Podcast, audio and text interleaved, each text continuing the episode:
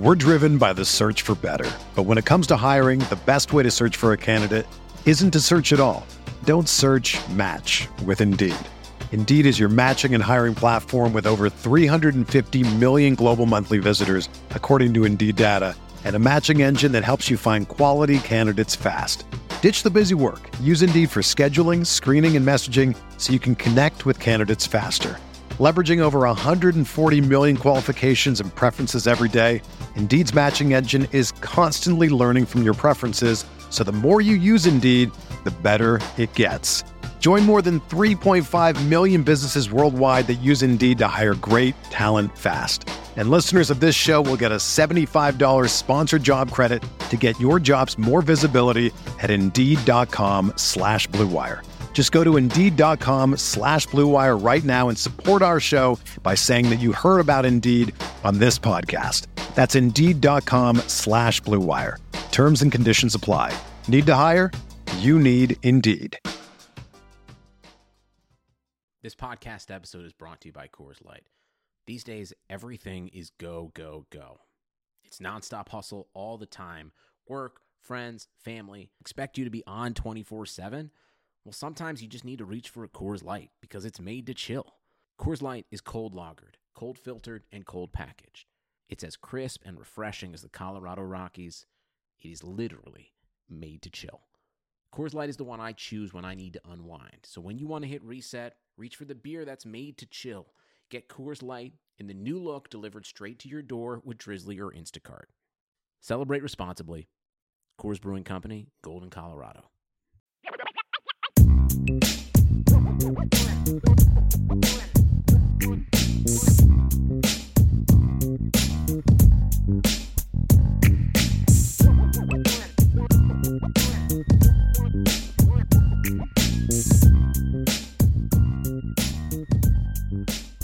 Welcome, Irish fans, to another edition of the Irish Breakdown podcast. I am Vince D'Addario. I am the football analyst here at irishbreakdown.com. And with me, as always, Sir Bryan Driskell. He is the football. No, he's the publisher. He, Mhm. yeah, you're, you're the publisher. Formerly the football title. analyst. You're the now publisher at irishbreakdown.com. You got that job. Yes. I know. I've introduced you as that before in the past, Yeah. and see, yeah, there we go.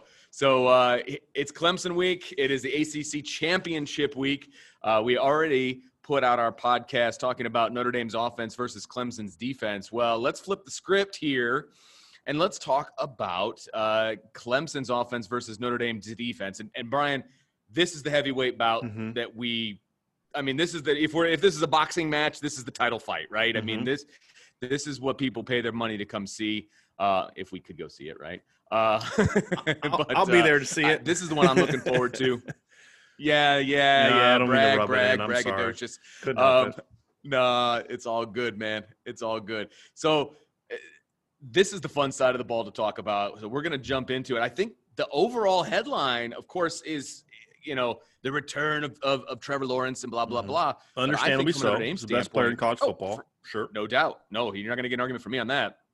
But I think from a Notre Dame standpoint, the headline is this is one of the final games for Clark Lea. And what is Yeah. that effect going to be Yeah. on this Notre Dame team? It's a nice little interesting twist that we had this week when it was announced that Clark Lea was leaving. I, I think looking at it from a, a Notre Dame standpoint, you would have liked to have it come out later.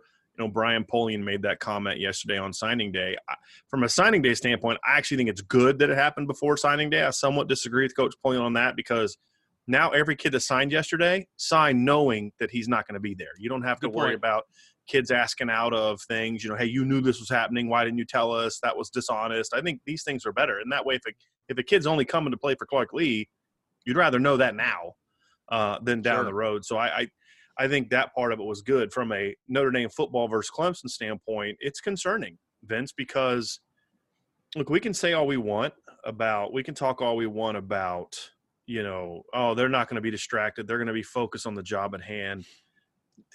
Maybe, but I don't think it's that simple. I, you know, I, I think this is a very mature team. I think the thing gives me confidence. This is a very mature team. Uh, they've had to handle so much adversity this season from, uh, you know, spring ball getting canceled because of the COVID situation, talking about the offseason. There was a time where these kids didn't think they were going to get to play a 2020 season. You know, you had one schedule that looked one way, and then you have another schedule that looks another way. You have the Wake Forest game canceled, then Completely the Wake different. Forest game gets canceled again. It's just Yeah. been it's been a lot, and this team has had to overcome a lot. And and you know, even the first Clemson game, when when when it, you find out Trevor Lawrence isn't playing, there's the risk of okay, are they overconfident knowing that they don't have to play Trevor Lawrence now or Tyler Davis or James Skalski? And this team has overcome it all, but this is different in my opinion because this is hey, the guy that we've been you know following and our leader is is leaving. You know, like Sure. D- d- Yeah. does do you respond to him the same way when he's criticizing you or telling you what to do and and and that's always a question Mhm. mark and, and and i think vince that i would like to think this team has the leadership to do it uh, i think this team certainly is one of the more mature notre dame teams we've seen in a, in a long time just how they handle just everything that comes at them. They've handled it very well. Uh, but th- again, this is different, and I'm not saying it's going to affect them on Mhm. Saturday. I'm not going to be one of those people if Notre Dame loses or loses big or makes some big mistakes on defense. I'm like, oh, see, it's because Clark Lea's leaving. Uh, but Yeah, right. it's going to be in the back of my mind. There's no question about it, especially if we see uncharacteristic things from the defense. And so that kind of to me becomes the not the bigger storyline because the Trevor Lawrence Mhm. angle is the biggest storyline. But from a practicality, just focusing on how this game is going to play out, that that concerns me a little bit. No, I agree. And you know, look, we, we've said it before. eh, These are still kids, Mhm. and it's amazing the little things that can uh, mess with their heads Mhm. going into a game. I mean, did Oh, their yeah. girlfriend break up with them? Did they get a bad grade on a test? Obviously, school's over. That's just an example. But There's these stuff things going on can, at home. You know, I- I mean, I've and had that- players. My mom called and she's struggling to pay bills, and and you know, I may have to, you know, I may have to, you know, for for at the Division three level, it was I may have to drop out of school get a job. At the at the Division one levels, I may need to go pro sooner than I, you know, or or I may Yeah. need to transfer back home where, you know, I can go somewhere. They're going to give me a little. I mean, there's just these kids have a lot thrown at them that that people Right. don't realize. They just think it's like, oh, they just go about their business every day. Everyone loves them, free meals everywhere, and and these are still 18, 19, 20, 21 year olds that are just dealing with the same real world problems that that Right. all of us deal with. And this is just one more thing to pile on the list of stuff they've had to deal with this year. And you just wonder, is there going to be a breaking point at any point in time? And and hopefully this is not it. and I, and I think you made a good point. I just want to echo it before we move on to the next thing. Is I do think this is a more mature team. I I think this this team has good leadership from a mental standpoint, not just from you know a play on the field standpoint. So I think this team can weather that that storm. Uh, But Mhm. this is a big storm. I mean, Sure. look, it, it- you said it. It's their leader. Uh, it's the guy that they they follow into battle. I think he's a good coach. I think he has a good relationship with the players uh, from all accounts. So this is going to rock the boat a little bit. Mhm. Maybe it energizes them and they play even better. I mean, that's Mhm. always a Mhm. possibility, you know, Mhm. and and I think that might be the case here, Mhm. but I mean, you don't know until we see it. Um, but it can go either direction. I don't think they're going to go right down the middle. I think it's Yeah. going to go one way or the other. They're going to be super sloppy, or they're just going to Yeah. be like just Just so Yeah. dialed in because they're like, this is our guy, and we're going to send him out the right way. yeah, Um, I, I think that's a definite possibility. So I, yeah. you know, it. We'll see what happens. Obviously, I know Um, which one fans want to hear, and I know which one I want to see. No doubt about that. for sure. Yeah, no doubt about that.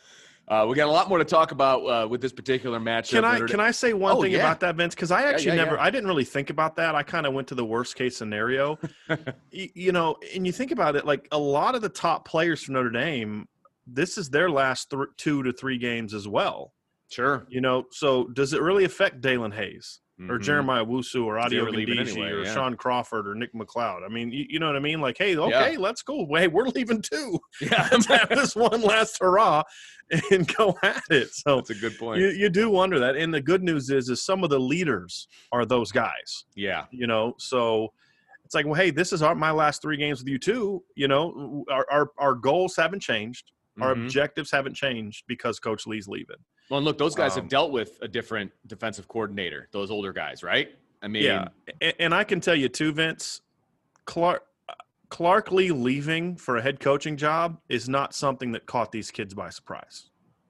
I'll That's just fair. I- I'll leave it at that. Like that's fair. this isn't new that he, this was going to be his last year. I I, Mhm. I I don't want to reveal too much, but but you know, there's a reason you and I talked about this potentially being his last year during the summer, and that's Right. That was the assumption with a lot of people at Notre Dame Mhm. uh, because of the job he's done at Notre Dame and, and for other reasons. But I, I again, I think that's kind of where I, you know I didn't really think about that as much, but you know where maybe what the point you made is maybe this is something that really just it's one more rallying cry.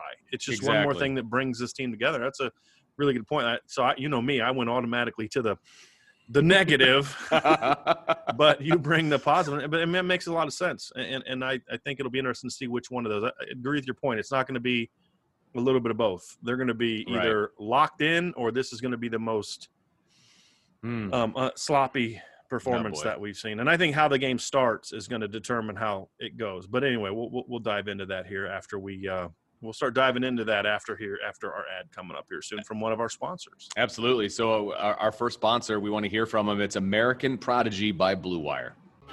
Pele leaned in and said something to Freddie. Don't let them change you. Keep working on what makes you different and what makes you special. It was great advice, but it caused me some problems. But what could change Freddie Adu? Soccer is going to explode and it's going to be around this kid. We were the Beatles. Everywhere we went, it was the Freddie show. And with that came the expectation, and with that came the pressure. New episodes of American Prodigy drop Tuesdays from Blue Wire Podcasts. Okay, welcome back. We are going to dive right into this thing. We've got, uh, you know, this is the prize fight. This is the heavyweight Yeah. battle right here, Brian. It, it- Notre Dame's defense versus Clemson's offense. Notre Dame's offense and Clemson's defense, they're really good. They're, they're, Mhm. they're, they're really solid sides of the football uh, for these Mhm. two teams. They're, they're a complementary piece to a potential championship team. And, I, and I'm speaking for both teams. But you need that elite side of the Mhm. football. And for Notre Dame, it's the defense. For Mhm. Clemson, it's the offense this year. And these two are going head to head. This is where it gets exciting. I'm fired up. How about you? Yeah, I- I, mean, you always you always want to have those sort of best of the best moments, right? You always want to have those moments where you say, "Hey, this is this is the this is the Titanic matchup, right? Like this is the great O line against the great D line, or whatever the case may be." You know, and when you look at these numbers, you're talking about Notre Dame being a, a top 15 defense uh, in scoring defense yards per game. Clemson ranks a little higher in, yard, in points per game, which is which you know they they kind of have that based on that one outing where they scored 73 points against That's helpful. Yeah. against uh, uh, against Georgia Tech, and then of course they had an extra touchdown against Notre Dame, got to 40 against Notre Dame because of the overtime period. So, uh, you know, I, I think they're very even. Uh, you know, and I also think that when in garbage time tends to affect your defensive scoring numbers more than your offensive scoring numbers. You don't put as many points on the board all the time on offense in a blowout as you will give up on defense. And there's Sure. been a couple. I mean, we saw that against Syracuse. Uh, but th- but this is a strong group. You know, you look at Clemson's a really good third down offense, and their numbers are even better in games where Trevor Lawrence plays, which which we've talked about in the past.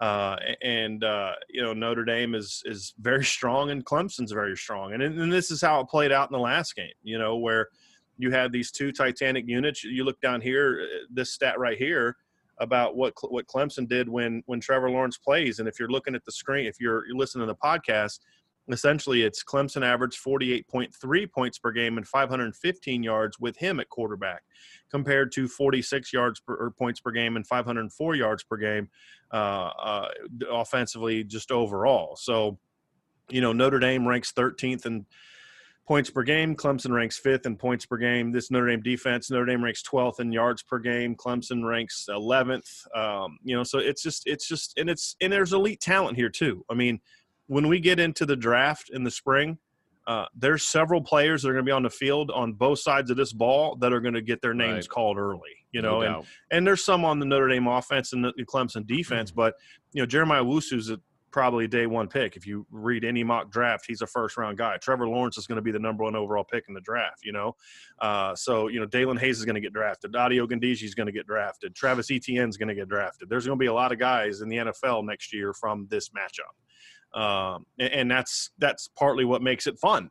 So Right. the, you know this is the, who plays the best of these two great units is is gonna is gonna determine Vince who wins this football game and you know, and look, they're both going to make plays. We saw that the last time they faced each other. You know, Notre Dame had their fair share of big plays. Clemson had their fair share of big plays. Sure. In overtime, it was the Notre Dame defense made two extra plays, so actually three.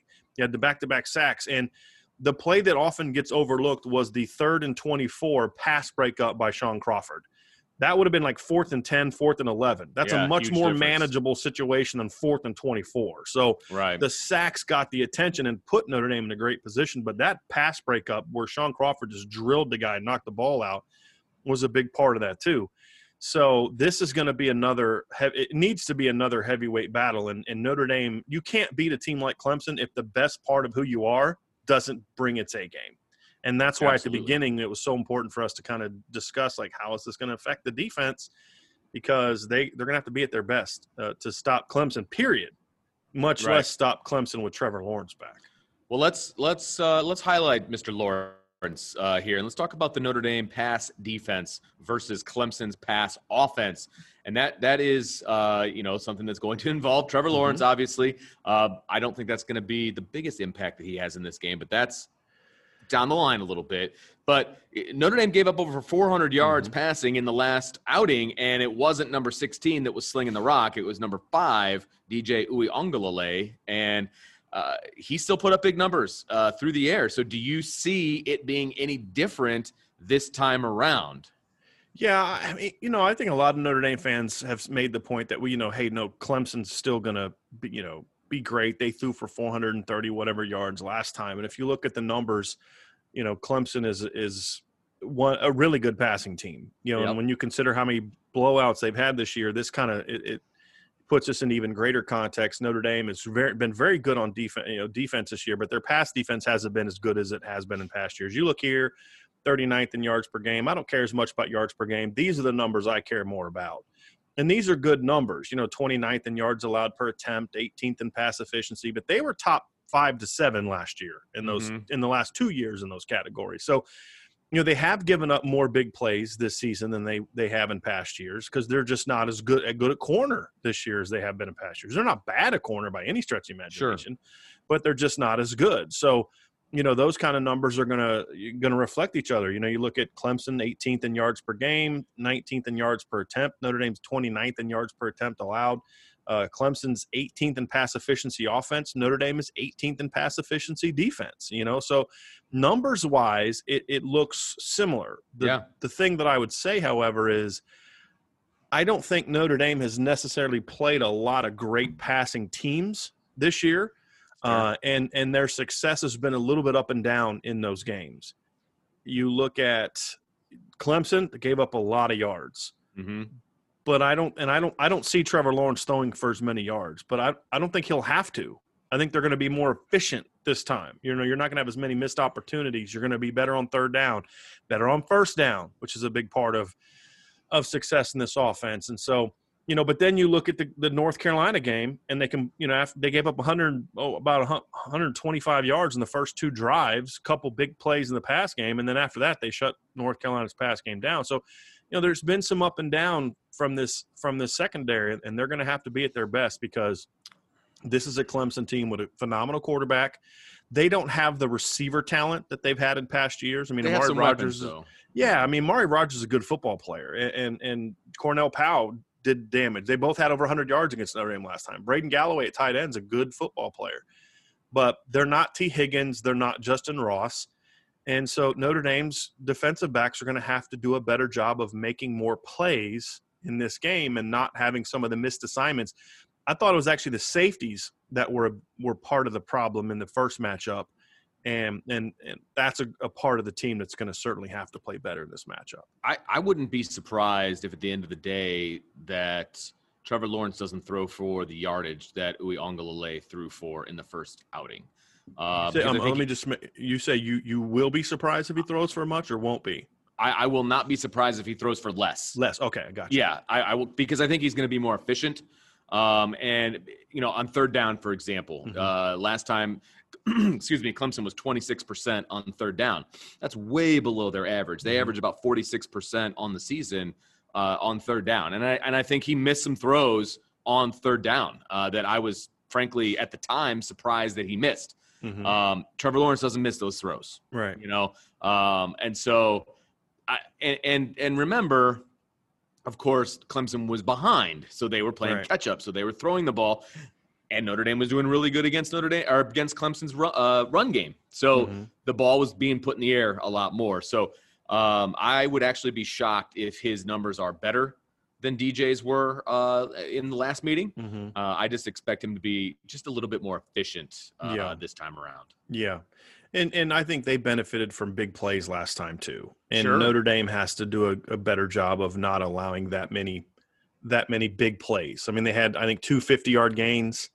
Had three or four other 20 plus yard gains, and some of those were after missed tackles. You know, Mhm. there was the one where Jeremiah Owusu uh, failed to bring down Amari Rodgers in space on a second and 10, would have made it third and six or so, you know? Right. So, you know, and then part of the third down success too, Vince, and, and, and I know you're not saying this, but part of the third down success, success too is Notre Dame's a really good third down defense. No doubt. Yeah. Um, and that's why it's so important on first and second down to be successful. And it can't just be as simple as, well, you stop the run, you're going to get them in third longs. And not that's not how this offense works. You know, no, it uh, they're gonna they're gonna have a lot of perimeter screens. They're gonna go to the quick game. They're gonna basically use the quick screens, the perimeter scr- the perimeter throws, the hitches as extensions of their run game because they know we're not going to be able to run outside zone and stretch plays against this athletic Notre Dame defense and have a lot of success. So let's get out there faster than they can with the bubble screens, the look screens, the things that North Carolina actually had some success with. If you remember, they did have some some big games. They, did, converted yeah. a third and 18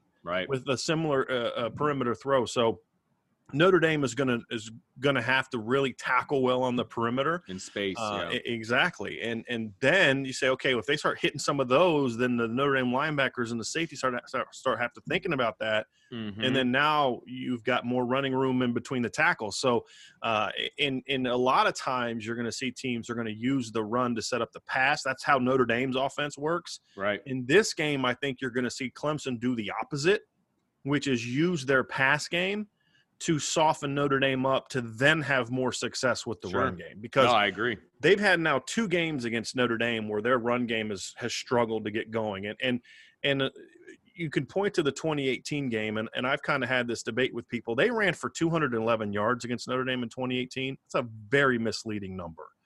They had the 60 yard gain in the second half where Notre Dame was basically bringing all out. They had to stop Clemson to try to get the ball back and you know Travis Etienne ripped it off. And then they they added about a about 100 yards in the fourth quarter on when the game was kind of out of hand. You go back and watch that first half, first two and a half quarters, Clemson could do nothing running the football. They know how hard it is to run on this Notre Dame team, and this run defense is way better than that run defense. Sure. So they know they're just not going to come out and, you know, they, they, they don't have the ability to do what Notre Dame can do, just go 11, 12, 12 13 personnel and just say, we're going to, we're going to be stubbornly, we're going to set the run. They'll need to do that. Number Right. one, the best player in the country for them throws the ball. Okay. Uh, and he's on their team. So it, it'd be kind of foolish to say, well, we're just going to come out and just run it on yeah. first, second, and third down to prove a point. They're going to try to run the ball early, but it's going to come off as compliments to those quick screens, the quick perimeter throws, the bubble screens. And you know this, Vince. Clemson is going to have some some gadget plays. They they always do this. They're going to have some throwback. They're going to have some sprint Trevor Lawrence out right and throw it all the way back to the tight end, you know, on the backside or some reverse pass. That's just who they are. Uh, they like to do that kind of stuff, and you're going to see stuff like that against Notre Dame early with the whole goal of being number one to get some momentum going on offense, get into a rhythm, but then hopefully have that success outside so that way you can spread Notre Dame out. And if you can spread Notre Dame out and start getting Notre Dame's linebackers thinking about getting outside, we got to stop the screens. And now of a sudden, there's a little bit more running room inside for Travis Etienne to get to that second level and have more success than he had in the opener. Well, let's let's transition. I mean, we've been talking about the run defense and the run offense a little bit, but let's let's let's drill down on that. Ju- you know, just a little bit more. I think we can both agree uh, that Clemson's going to be looking for different ways to get the run game going, and you kind of highlighted it that with some perimeter throws and some uh, some screens and things of that nature, because they're going to have to spread out that Notre Mhm. Dame defense if they want to have any success on the ground and get Travis Etienne into this game. Going into the last matchup, I was really worried about Travis Etienne in the pass game, and they tried to get him involved, but they just really didn't, uh, Yeah. in my opinion. Uh, and he obviously didn't get involved very well in the run game. Um, this Clemson offensive line, let me start there. They are not an elite offensive line. No. It, it's Clemson. Clemson's an elite team, but the offensive line is not elite. Notre Dame can take big time advantage in that spot. Yeah, and, and you talk about trying to get Etienne involved in the pass game. I mean, he had, he had eight catches, but it went for 57 yards. I mean, yeah. So that's what you mean by, you know, it didn't really work. yeah, he caught eight balls, but it, it wasn't, they didn't do damage with him in the pass game like they did the week before against Boston College, where he caught one fewer pass, only caught seven, but it went for 140 yards. so, yes. uh, a whole different situation. Yes. So, um, you know, so I, I think for me, you know, Vince, they've never been a great offensive line even going back to 2016 and 2018, I mean, I can't think of any of their offensive line. I think John Simpson maybe was like a fourth round pick. You know, Mitch Hyatt, their left tackle for two of their two of their title teams, was undrafted. He was a five star recruit when undrafted because they're just not a great talent on offensive line. What's made them so good in the past is they just work so well together. They were always kind of experienced. They were always kind of working in one new starter or two new starters with a bunch of veterans uh, and, and, this year they basically had to replace, you know, almost four new starters essentially. Now a lot of the guys that that, that took over, like Matt Bockhorst and, and Jordan McFadden at right tackle, those are guys that played a lot of snaps last year, but but they weren't playing snaps as consistent starters. And this as a five man unit, they didn't play together a whole lot last year. So uh, that's clearly affected them. They've just never been on the same page. And and the, the, the talent level guard to me is not as good as it was right. in the past either. I, I thought the last couple years that you know those veteran guards they had were really good players. Again, not necessarily high level NFL guys, although I think John Simpson was a fourth round pick last year. But if you're looking at Notre Dame, you're like fourth round pick. I can't believe he fell that far. The way that Notre Dame's players get drafted. That's kind of the point that I'm making. Uh, you know, but they just worked so well as a group and they're not working well as a group this year. And it's not it wasn't just against Notre Dame. I mean, Notre Dame exploited it to a greater degree than anybody else could because Notre Dame has better players than anybody else that they played. But they've been kind of a, a shaky running team all year. I mean, they look terrible against Notre Dame. But if you look at Travis Etienne's numbers this year, he's been over 200 yards twice all year. The first game of the year against against Wake Forest, he went for 102 yards. The fourth game of the year, he went for 149 against Miami in the last six games, he's only gone over 80 yards twice. Right. So, you know, where you look in the past, I mean, if he went through a stretch last year where he went like seven of eight games going over 100 yards. I mean, this is a guy that was is the two-time ACC Offensive Player of the Year, and he's got 758 yards in 10 games. Yeah, I don't think he's uh, going to be repeating for that. He didn't get worse right? Vince, I mean, he Travis yeah. Etienne didn't get worse. No, I agreed. It's agreed. about the line, and yeah. and it and it's not like Trevor Lawrence getting back. Like Clemson fans, and and I think I think that Ryan Cantor talked about this in the the breakdown with you. Is uh, I know they asked me about it in our Q and A with him. Is the, the notion that well, with Trevor Lawrence back, you know, the running game is was better, and they point to the fact that they had 238 yards against Virginia Tech. Well, some of those yards were late game putting the team away yards, and they were certainly better running the ball, but they weren't exactly like lighting the world on fire. But the other part of that too, Vince, is you have to look at the competition. Virginia Tech does not have a good run defense. I mean, they gave up 238 yards to Clemson, gave up 249 to Liberty, 206 to Wake Forest, and 399 to North Carolina right? 198 to Louisville. This is they, this isn't a good. That's not a good run defense. you know what I mean? So um, you have to consider the context of of that. And and and like I said, a lot of the numbers that they got were, you know, with the backups and and you know late in the game they were struggling to run the ball and move the ball in the 1st mm-hmm. half when they led just 17 to 10 yeah yeah no i I, I think Trevor Trevor Lawrence will add uh, a dimension, I guess, mm-hmm. to the run game. I mean, they're going to run more zone read than they did with Uiagalelei because, for whatever reason, whether it was his shoulder, uh, whether they just didn't think that he had the skill set at this point in his career, um, I, Cantor Ryan Cantor said that uh, you know if if Uiagalelei would have gone out in that game with an injury, they would have been down to their fourth string quarterback. Yeah. Because so, another guy was hurt too. Yeah. So you know you can understand why they might be protecting him a little bit and not want him to take some of those hits. Mm-hmm. I get it. Um, so I, I, think he'll add a dimension. Um, Mm-hmm. and and Notre Dame historically uh, has struggled with you know quarterbacks that can run. Mhm. Uh, I, I think they, they put that to bed a little bit. This year Um, they've been much better about Yes, that. yeah. this year they've been better, and and so I'm not overly worried about it. I Mhm. still think that this Notre Dame defense is fast enough. I think they're athletic enough to where they can neutralize that. Yeah. Um, but it's but it's going to be an added dimension that they're going to have to pay attention to. Yeah, it's certainly been a problem for Notre Dame in the past. I mean, we've Yeah. talked about that a lot early in the year. That was the big concern going into the Louisville game. Well, they Right. held Louisville to 96 Exactly. yards rushing. It was a concern of mine going into the Georgia Tech game. Georgia Tech runs the ball pretty well. Uh, and, and Jeff Sims is a, is a running quarterback. They had 88 yards rushing. Uh, Boston College with Phil Jurkovec, 85 yards rushing. Uh, North Carolina, Sam Howell isn't a runner, but he's mobile. He had trouble finding room to go run in that game. And so, uh, you know, and then Syracuse stinks at running the ball, and they ran for 229 yards. So it's just been that kind of year. But I mean, this is a Notre Dame team, and I think the the the point you just made, Vince, is the part of the reason is this is a much more disciplined Notre Dame defense. But th- they were pretty disciplined in 2019 and 2018 as well. The difference is this is such an athletic Notre Dame defense, and it's linebacker at defensive end. I mean, we saw against North Carolina, who ran for uh, 1,467 yards against Miami last week.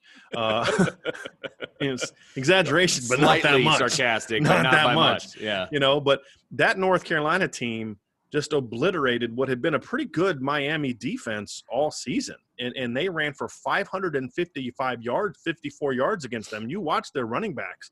One guy goes over 300 yards, the other guy goes over 200 yards.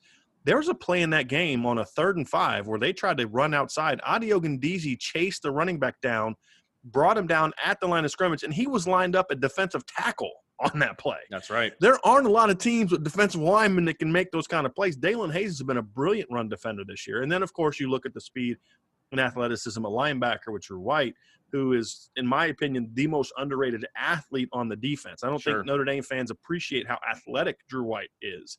Um, Kyle Hamilton, I would argue, is the the rangiest safety in the country. I mean, he can cover more ground than anybody in the country. And then, of course, you have Jeremiah Owusu Koramoah. And as as poorly as Shayne Simon has played much of this He year, played his best game against played Clemson. his best game against Clemson, and and he's athletic. And Yeah, then he you take him off the field, and you're bringing in Marist Liufau, who's also very athletic. Mhm. And then maybe you throw in Jack Kaiser, also very athletic. Bo Bauer's a pretty athletic kid. And and, and if somehow there's multiple injuries and you got to bring Jack Lamb in for some reason, who you're still okay. You're mean, very he's again, I would argue he should be playing more anyway. You know, so you know your fourth string buck linebacker's Jack Lamb, yeah, right? Who is your best special teams cover player. correct. you know what I mean? And and I talked to to someone uh, who coached against Notre Dame special teams, and he's like, it's like they have a bunch of linebackers that run four five that are just running down the field, and nobody can block them. Yeah, So, um, you know, th- th- it's a very athletic defense, and and I think that factors into it as well. Discipline and athleticism on defense are a great combination, and that's been a big reason why. Notre Dame's been so good on defense this year, especially when it comes to stopping the run. Because I would argue, Vince, that I don't know if they have necessarily the top to bottom individual talent that they had in 2018. No, You know, because you look at 2018, yeah, Drue Tranquill was an NFL player. I think Te'von Coney would have been drafted if not for some of his yeah, uh, other issues, you know. But you had Alohi Gilman was drafted. Jalen Elliott's in the NFL right now. Troy Pride, Julian Love, both high level draft picks. Nick McCloud and and and Clarence Lewis are not third and fourth round draft picks. Neither of them is a consensus All American like Julian Love was uh, in 2018. Defensive line, you had you had Daelin Hayes and Ade Ogundeji on those teams, but you also had Julian Okwara and and you had Jerry Tillery in 2018 was the first round pick. You had Khalid Kareem. So I would argue top to bottom that team had more talent. I think deeper. this team is more disciplined. Mhm. This team is a little bit more athletic. Uh, I mean, with all due respect to Te'von Coney, he's not close to the athlete that Drew White is. yeah, Uh, you know, he had tremendous instincts, but Drew White has good instincts as well. But he's also he can get there faster. right. And so I just, you know, and as good as Alohi Gilman and Jalen Elliott were, they weren't the rangy players that Kyle Hamilton is. Kyle Hamilton Right. can make a mistake and still get there faster than a than a, a normal safety can get to to a place and not not making a mistake. And so I think that's been a big part of of why this team has been so good against the run this year. Well, let, us take a quick break because uh, I want to hit, hit, some matchups to watch and some keys to the game. We'll hit that in just a second. But we need to hear from one of our sponsors, and that sponsor is Indeed, Brian. Yes, Vince. And 2020 has already reshaped how we work, and it's almost over. Businesses across the globe are challenged to be their most efficient, which means every hire is critical, and Indeed is here to help. Indeed is the number one job site in the world with more total visits than any other job site, and that's according to ComScore. Indeed helps you find quality candidates quickly so you can focus on, on hiring the person you need to keep your business going. And unlike other sites, Indeed gives you full control and payment flexibility over your hiring. You only pay for what you need. You can pause your account at any time, and there are no long term contracts. And now, Indeed's new way of matching you with candidates instantly delivers a short list of quality candidates whose resumes on Indeed match your job criteria. You can contact them the moment you sponsor a job, making Indeed the only job site that can move as fast as you do. according to ComScore, 73% of online job seekers in the U.S. are visiting Indeed each month. So it's clear Indeed can help you get the quality hire you need. That's why more than 3 million businesses worldwide use Indeed for hiring. Right now, Indeed is offering our listeners a free $75 credit to boost your job post, which means more quality candidates will see it fast. Try Indeed out with a free $75 credit at Indeed.com slash BlueWire. This is their best offer available anywhere. Go right now to Indeed.com slash BlueWire. Offer valid through December 31st. Terms and conditions do apply. All right, Brian. So let, let's jump into some matchups that are intriguing uh, on this side of the football Notre Dame's defense versus Clemson offense. What are you going to be looking for from the press box area in Charlotte?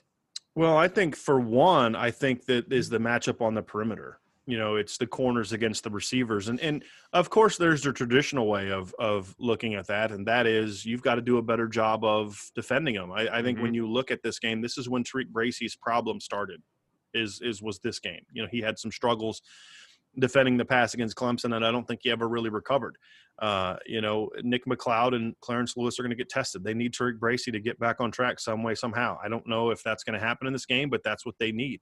Um, that's matchup number one. And and but the other part of that matchup, which is very important, and, and I don't, it's it's not the sexy part of the matchup, is you know those perimeter screens we talked about there's going to be clemson receivers trying to block notre dame corners and how effectively that happens is going to determine how well notre dame can defend those plays if notre dame's winning that battle and they're beating the receivers up the field and they're making plays on the football either one of two things needs to happen number one is they make the tackle uh, for short or no gains or maybe make a couple stops behind the line of scrimmage or they come up aggressively attack with the proper angle which means don't let them get outside and then force those those receivers back inside to your help, mainly Jeremiah Owusu and Kyle Hamilton and Shaun Crawford. Now, those guys need to take proper angles to the football, which they didn't do against Syracuse.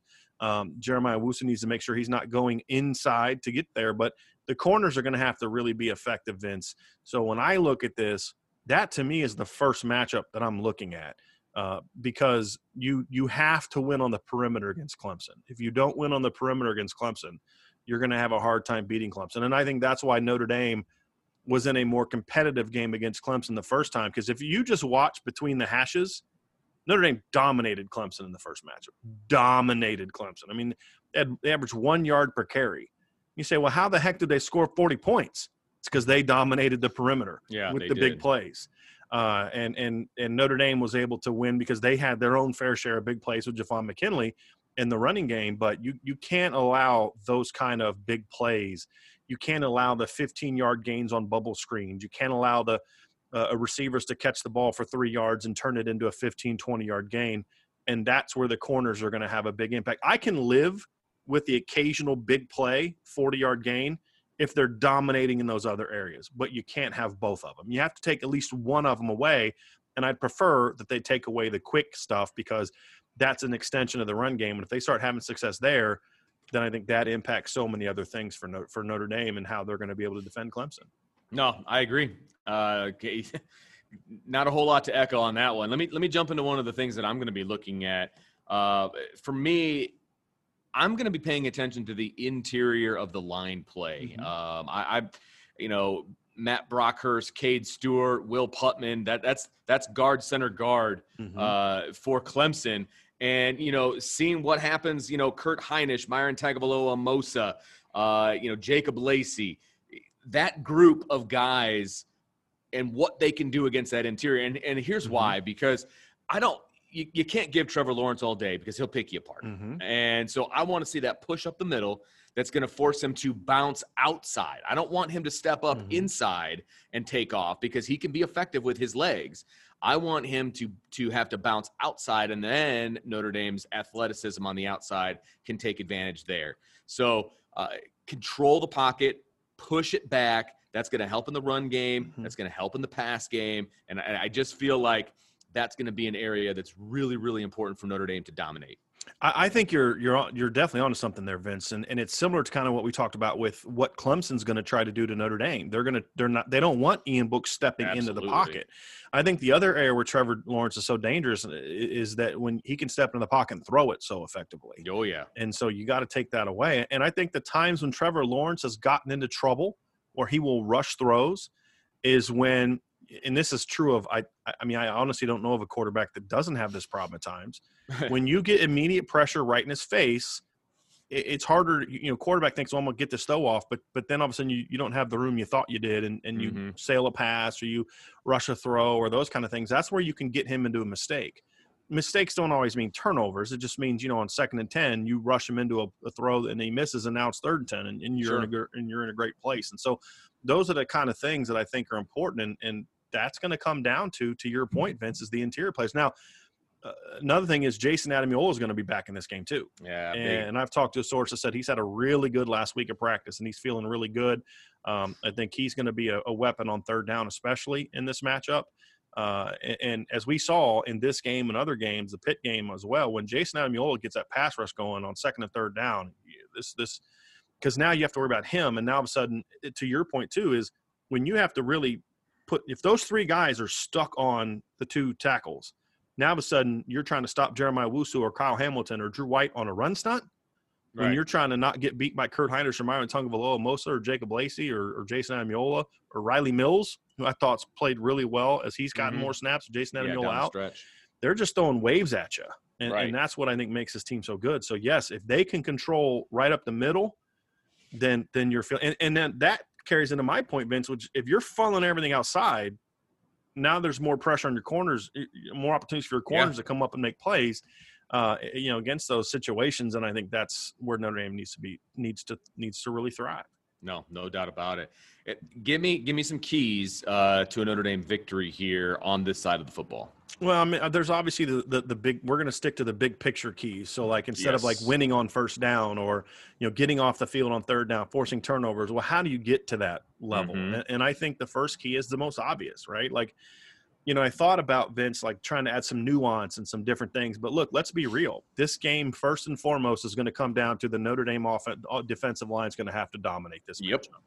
They're going to have to put pressure on Trevor Lawrence. Trevor Lawrence is human, just like Peyton Manning was, just like Tom Brady is and those quarterbacks, great as they are, if you hit them constantly, they're going to make mistakes. You know, they're just not going to be as good.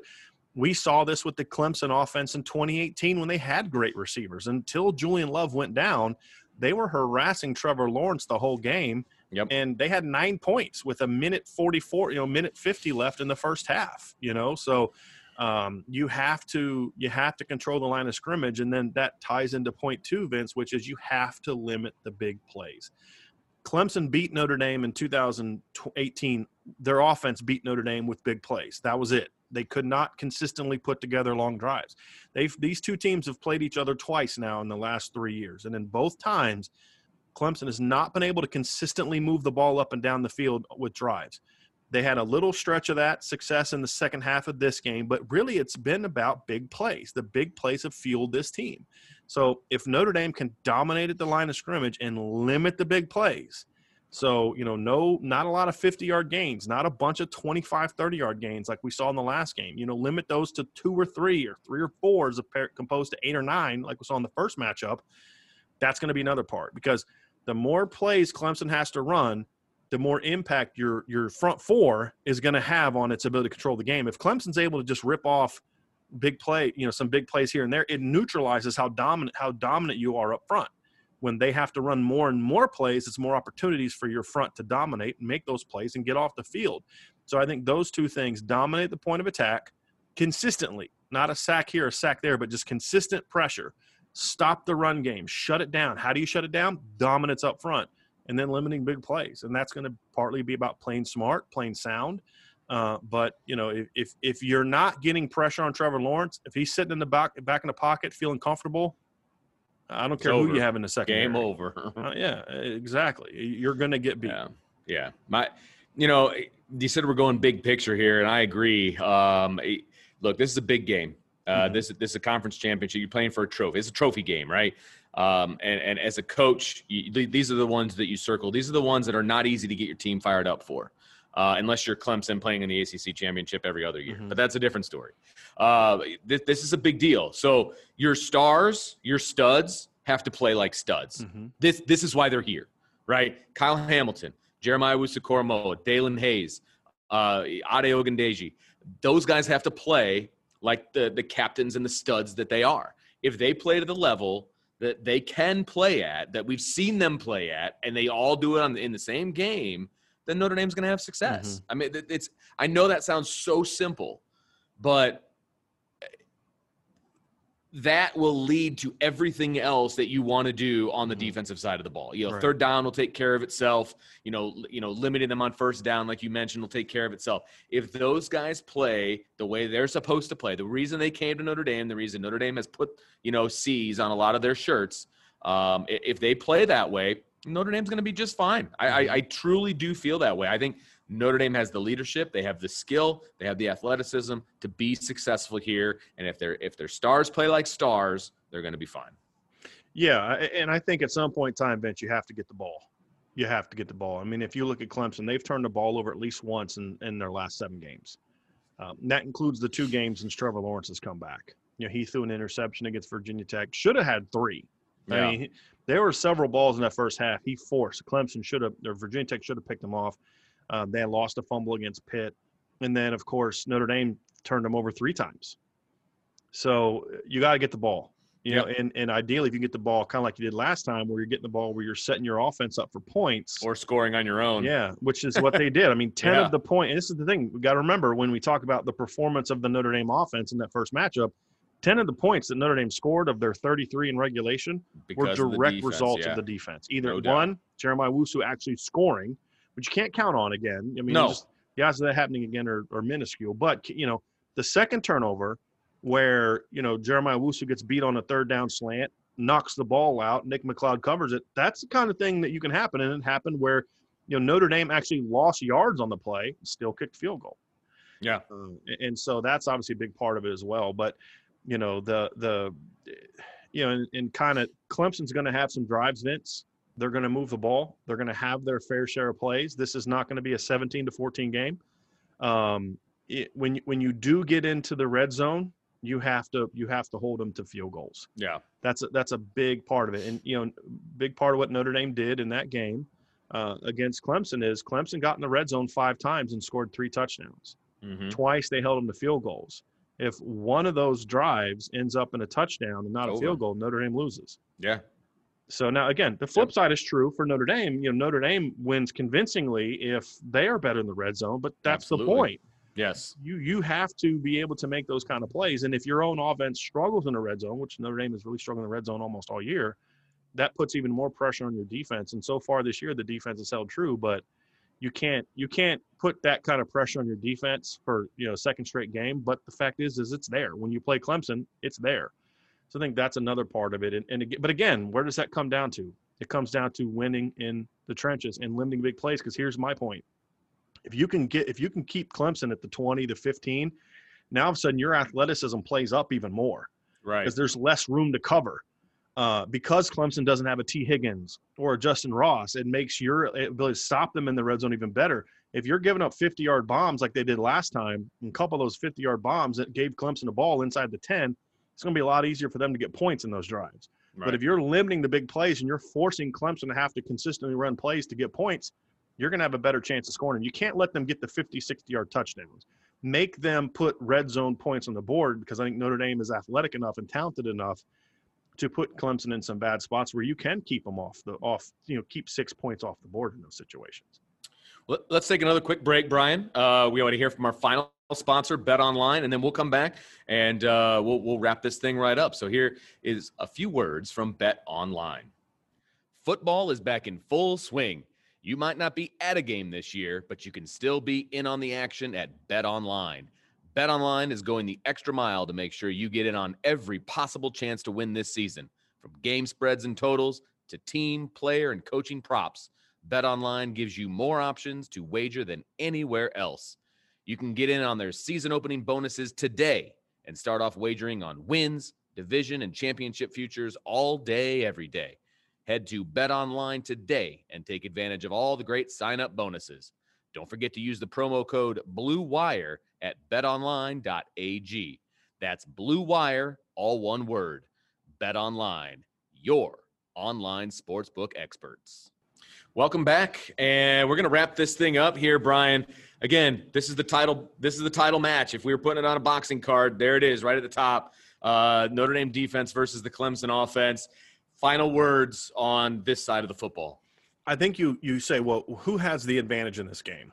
And, and I think that that's that that is going to kind of determine who wins this game. I think when you look at this Titanic matchup, you say, okay, it's it's going to sound interesting, but Vince, the first two parts are going to make sense. I think Notre Dame has the advantage up front, big yep, time, that, no doubt. Uh, I think Clemson has a slight advantage on the perimeter, right? And Agreed. and so you look at it and say, well, okay, that that's that sounds like it's good for Notre Dame because Notre Dame has a big advantage at one spot and Clemson has a I think a slight advantage at the other.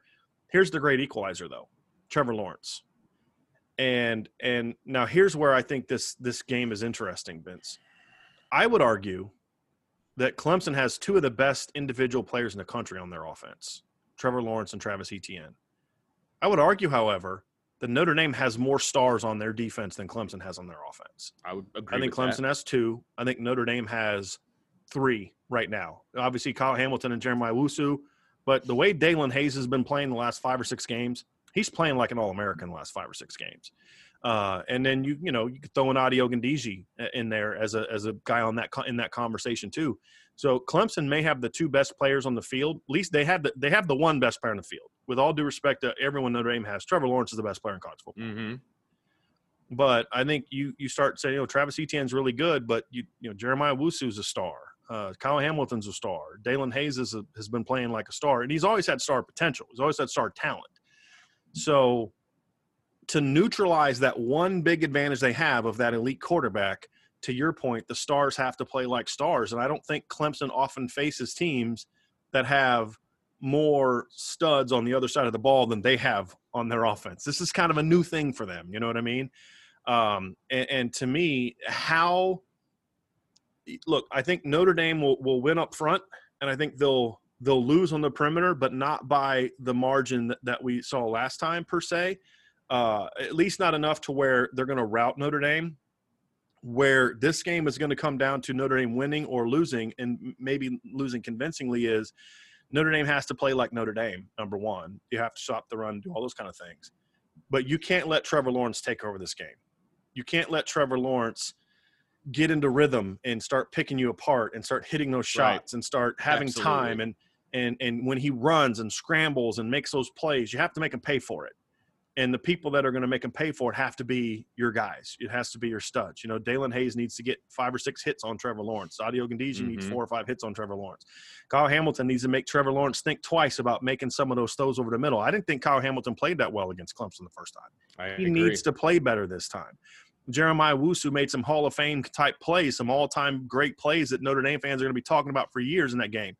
But he also made some big mistakes in that game that gave Clemson some some opportunities. He's got to clean that up. So to your point, the final advantage is is is your one of your keys was your stars have to play like stars. Well, Clemson's going to have that same thing. Their stars are going to have to play like stars.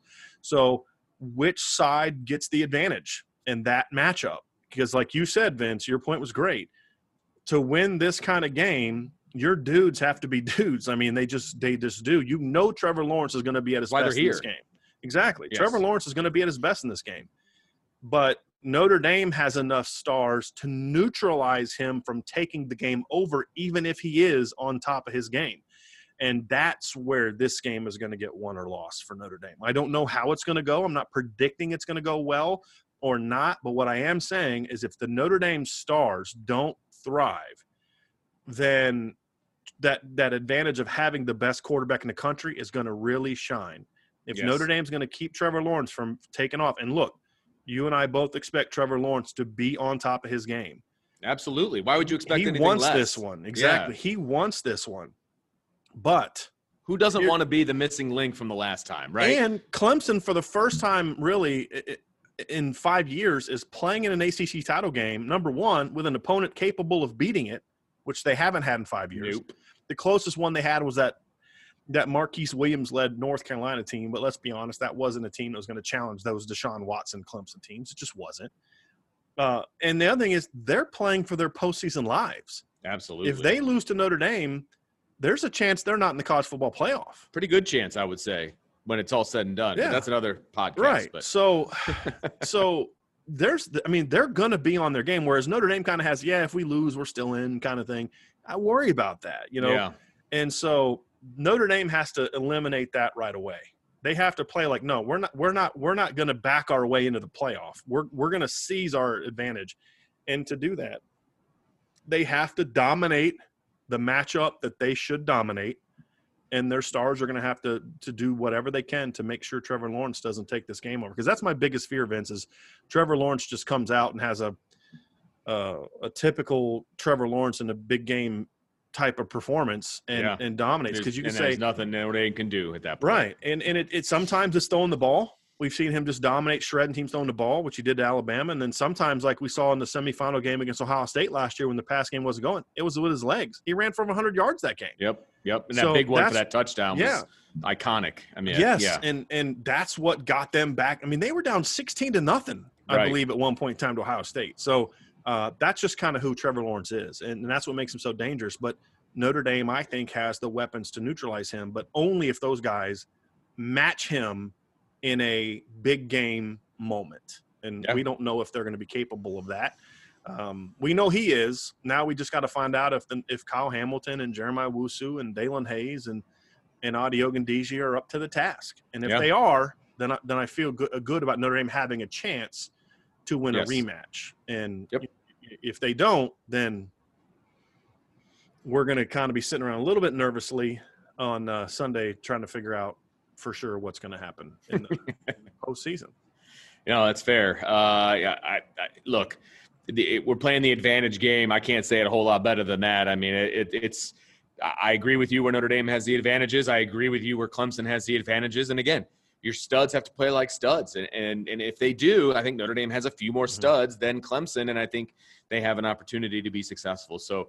You know, we'll see what happens. Either way, I think this is going to be a heavyweight bout. I think this is going to be trading punch for punch. Um, you know who who's going to get the last shot and Mm-hmm. i think that's really what it comes down to it's i can't wait i can't wait for this rematch i haven't been this excited for a game in a really really long time I am really hoping, Vince. Okay, first of all, my internal body, my my insides, my where my that are controlled by what happens when I get nervous, you know, mm-hmm. in a game. And I, I, I've said I get more nervous watching and covering Notre Dame games than I did when I coached or played. And people ask why that is, and I, because you have no control I have no it. control over it, Yeah. none. yes So, so you know, I always prefer blowouts. Number one, be, blowouts are good for that regards. Number two, blowouts are great because I can spend the whole fourth quarter kind of getting my my notes and my stuff ready Yeah. for after the game. But I would just love in this instance if this game came down to Notre Dame has a lead. There's two minutes left. Clemson gets the ball with a chance to win the game. oh Like to me, that would be the epic moment for this game to where Trevor Lawrence either either has that big send off, you know, where he does what Trevor Lawrence does, and then he does it against the best defense in the country, in my opinion, uh, or the Notre Dame defense says our eleven are better than your two, and Eh. and makes that stop and and ends what has been one of the best quarterback eras of we've seen in a long time. You know, I mean, with watson and, and well, lawrence no, with just with just with Lawrence. I mean, this is a kid who oh okay won a title in his first year as a starter, you know, played for the title in the second year as a starter. And the only reason they didn't win that was because they played just the most insane offense we've probably ever seen. You'd have you have to go back to really Tim Tebow to see that kind of thing. And in Tim Tebow's first year, he wasn't the starting quarterback. You know what I mean? So Yeah, just to yeah, see yeah, a guy that's known nothing but success, you know, and, and remember Tim Tebow, bo- the year before he won the Heisman Trophy and led Florida to, I mean, the year before he led Florida to the national championship and won the Heisman Trophy, Florida lost three games that year. Trevor Lawrence has lost one in Ever. three years, ever. Ever. And that was to Joe Burrow and that LSU team, which just set insane records. Right. And he had them leading, I think, was it like seventeen to seven at Yeah. one point in time in that game. So this is one of the greatest winners we've ever seen in college football. Yeah, you talk about winning. Yeah, all he does Yes. is win. That's Yes. Trevor And he Lawrence. all he does is win. And and and you can't say, well, you know, they play in a bad league because he's got wins over Notre Dame. He's got wins over Alabama, beat down wins over those two teams. He's got a win over Ohio State. He's got wins over Auburn. I mean, he's got wins in big, big moments. Yeah. And I would just love to see this Notre Dame defense kind of end the season with Oh. a prove it to me moment. man, if that happens, I'm gonna be. Uh, of course, I'll be. I, I won't be on my seat. I'll be standing up in front of the TV as I do, uh, very close, Kicking all the kids Um, out of the room. yeah, Daddy yup. needs his alone time right now. And my heart will be beating out of my chest uh, if that's the case. I look, I love the position that Notre Dame would be in because I Mm-hmm. love their defense. I like I said, I, I agree with you. I think they're the number one defense in the country. But man, you're giving Trevor Lawrence a shot to win the game in one final drive. Yeah. That's that's like asking. That's like the college version of uh, the NFL version of Tom Brady giving him the ball at the end of a or Super Joe Bowl Montana. or Joe Montana. Uh, Yeah. Hey, you got about a minute and a half. Yeah. You got to go 80 yards. Yeah. Go. oh my Yeah. gosh, that would freak me out. Yeah. But hey, if that, would happens, be the Notre Dame fun thing. up, like great. th- yeah, th- but that's the thing is like that is the ultimate best on best scenario yeah, for me. you're right. And and and either he gets it done again, and you tip your hat and you say you're you're you know you're you're the best we've seen at doing this. Yeah, you know, absolutely. or um, Notre Dame gets it done, and you and you say okay, this is because here's the, that to me would be the changing of the guard moment for me. Okay. And, and to me, that would be the moment where Notre Dame would then be able to say, okay, now, now, not only did we beat Clemson, but we beat Clemson, a healthy Clemson, and we beat them at their own game. We Yeah. gave him the ball with a chance to go win the game. Something Alabama couldn't stop him from doing. Something Alabama couldn't stop Deshaun Watson from doing.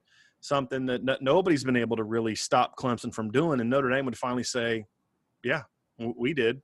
And I think that would be a, a heck of a way to end this regular I would love to hear everybody talk about the game if that's the case. If that's how Yeah. that game ends, oh my goodness, I'll be I'll, popcorn. I'll be like listening to everybody, you know, talk, just eating their words. And no matter who wins in that type of scenario, it's going to be like that's I don't what I don't want to have happen is where Clemson comes out and just smacks Notre Dame Oh, absolutely, because then it's going to take some of the the the shine off of just how good these two teams are. sure, Uh, and and that's what I hate about rematches because you just you just never know. I mean, nobody remembers that LSU beat Alabama at Alabama in 2011 because all everybody remembers is the beat down that they gave them in the national title game, where LSU didn't even look like they deserved to be on the field that day.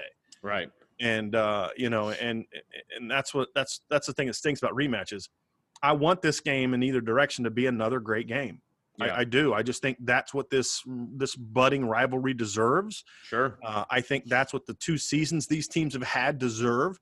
Uh, but football's not a football's Oh. not a here's what you deserve game, buddy. Yeah, it's a it's a here's what you've earned game. Yeah, And it's going to be got to earn it. interesting. Yeah. Well, if that's the case, it's going to be less than a one-score game uh, when it's all said and done. And Yeah. if that's the case, win or lose for Notre Dame, that's a great game, and I and I think that it speaks to how good both of these teams Mhm. are. So Yeah. I, I would be, of course, I want Notre Dame to win, uh, but if if Clemson goes down the field and then scores to win the game, i- again, it's a tip your hat moment, and it's Mhm. like, look, you got us in round two. Uh, pretty sure there's going to be a round three coming. Yeah. So Let me ask you this question, Vince, before we go. okay, If Notre Dame, if Clemson gets the ball in that situation, Notre Dame stops them, and it's just a great 60 minute back and forth game. Notre Dame just makes one more stop. Mhm. Is Clemson a playoff team for you? absolutely, it's a no, it's a no brainer for me. Clemson would kill Texas A&M. Oh my gosh, they would smoke them. They would smoke them. Yeah, it's a no-brainer for me. Yeah. I if it doesn't even have to be that type of scenario. If if Clemson loses by 10 or less to Notre Dame, uh, it, Clemson's a, a playoff. Yeah, team I. I think I think you say ten or less. I, I can dig that if it's a ten point win because Clemson had the ball fourth and two, down three, sure. with two and a half minutes left, then Notre Dame goes down and and scores or scores. Sure, or you know they get a pick six at the end of the game. If it's whatever. a ten point game, like the whole way, it's whole gotta way, be a, that's it's, different. To me, I don't. Even, I don't think if it's a ten point game the whole way and, and Notre Dame wins by seven to ten, but they were control for sixty minutes. It's I don't different. think Clemson would deserve to be in at that point in time. That'd be like that Michigan game a couple of years ago uh, that Notre Dame 2018. dominated. Yeah. and then they kind of brought it back. They won by a touchdown, but it was never a game you felt Yeah. that they threatened. I don't Exactly. think Clemson deserved to be in at that point in time. That's but fair. if this is a back and forth game that has some lead changes or a bunch of tie games and Notre Dame wins it because they just they made one more stop, Mhm. I still think they're the best team. I think the only scenario that could knock Clemson out, and I don't think it's going to happen, would be if Florida beats Alabama. And the reason I say that is yes, Florida had the bad loss, but the committee doesn't look at this is why everyone losing their minds about how the committee ranked teams this last week forgets this isn't the AP. They don't rank with an emotional overreaction to what just happened the day before or three days before. Right. This is a still a big picture, full season view. You'd have a Florida team that would then have a three point loss to number five A and M. They would have a win over number one Alabama. They would have a win over a top ten Georgia team, and two losses. But then you'd look at it and say Clemson is uh, a two two loss team as well. Clemson would also be nine and two, and their claim to fame would be what a win over Miami, who's going to finish 18th, and then that- that's what two close part. losses. That's the tough part is is their their wins wouldn't Mhm. be as good as some other wins. Their losses, I think, would still be pretty darn good. No one will have better losses if Right. they lose a close game, And it's the same opponent. But you shouldn't get Um, in the playoffs because of your your losses. You need to at Right, some right. point in time say this is who we beat, and and you got to win. nobody else would have the overall resume that Clemson has if Florida loses. Yeah. If Florida wins, which again I don't see it happening, I think Alabama's going to absolutely annihilate. I think Kyle Trask could could lead Florida to 35 to 40 points, and they still lose by three touchdowns. No, it's going to be ugly. I'm It- sorry. I just ugly. don't see them stopping the Alabama offense. But anyway, All right. I, I just thought that was a curious question because I, yeah. I I think Clemson's one of the four best teams, but I do don't too. know if Clemson would have one of the four best resumes if Florida wins. yeah. I still think their resume is better than Texas A&M, who would be eight and one. Their resume is still better than Iowa State, who who's now the new darling of ESPN. They lost by 17 to Louisiana, not Louisiana State, defending champions, the Raging Cajuns. yes, that's right? correct. They lost by 17 and they to lost Louisiana. by yeah three scores.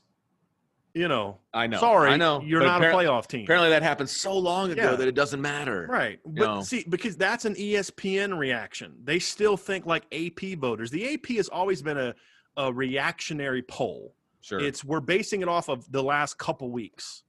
The the committee has always done a really good job of not overreacting to what just happened.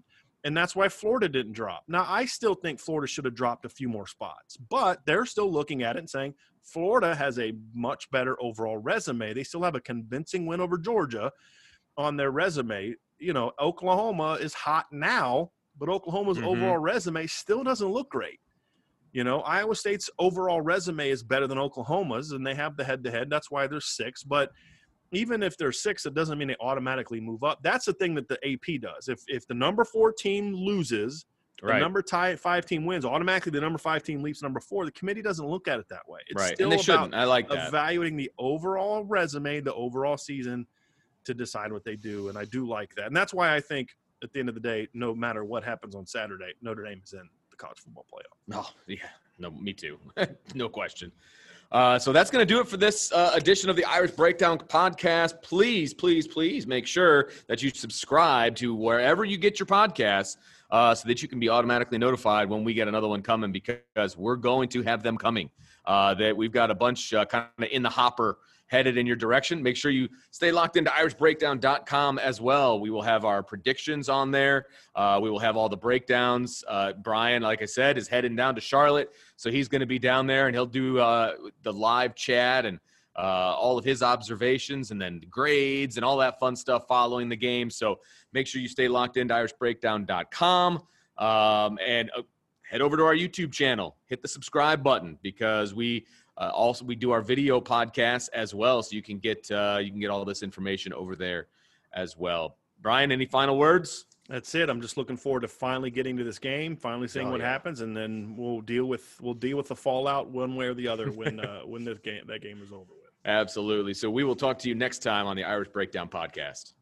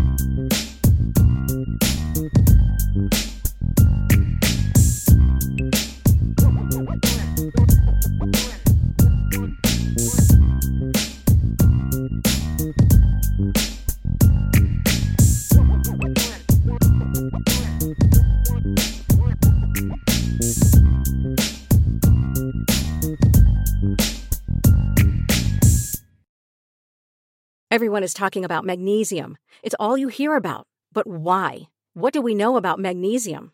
Well, magnesium is the number one mineral that 75% of Americans are deficient in. If you are a woman over 35, magnesium will help you rediscover balance, energy, and vitality. Magnesium supports more than 300 enzymatic reactions in your body, including those involved in hormonal balance. From functional medicine doctors to mental well being and female hormone experts, we all know that magnesium is the one mineral to improve all aspects of well being and health. But which one? Magnesium Breakthrough from Bioptimizers, the trusted choice recommended by leading experts with seven best absorbed forms of magnesium to ensure your body receives the support it needs for overall well being. Go to bioptimizers.com slash balance today and use code BALANCE10 for 10% off. Support your journey to wellness at B-I-O-P-T-I-M-I-Z-E-R-S dot com forward slash balance. Magnesium Breakthrough from Bioptimizers, your foundation to optimal health and vitality.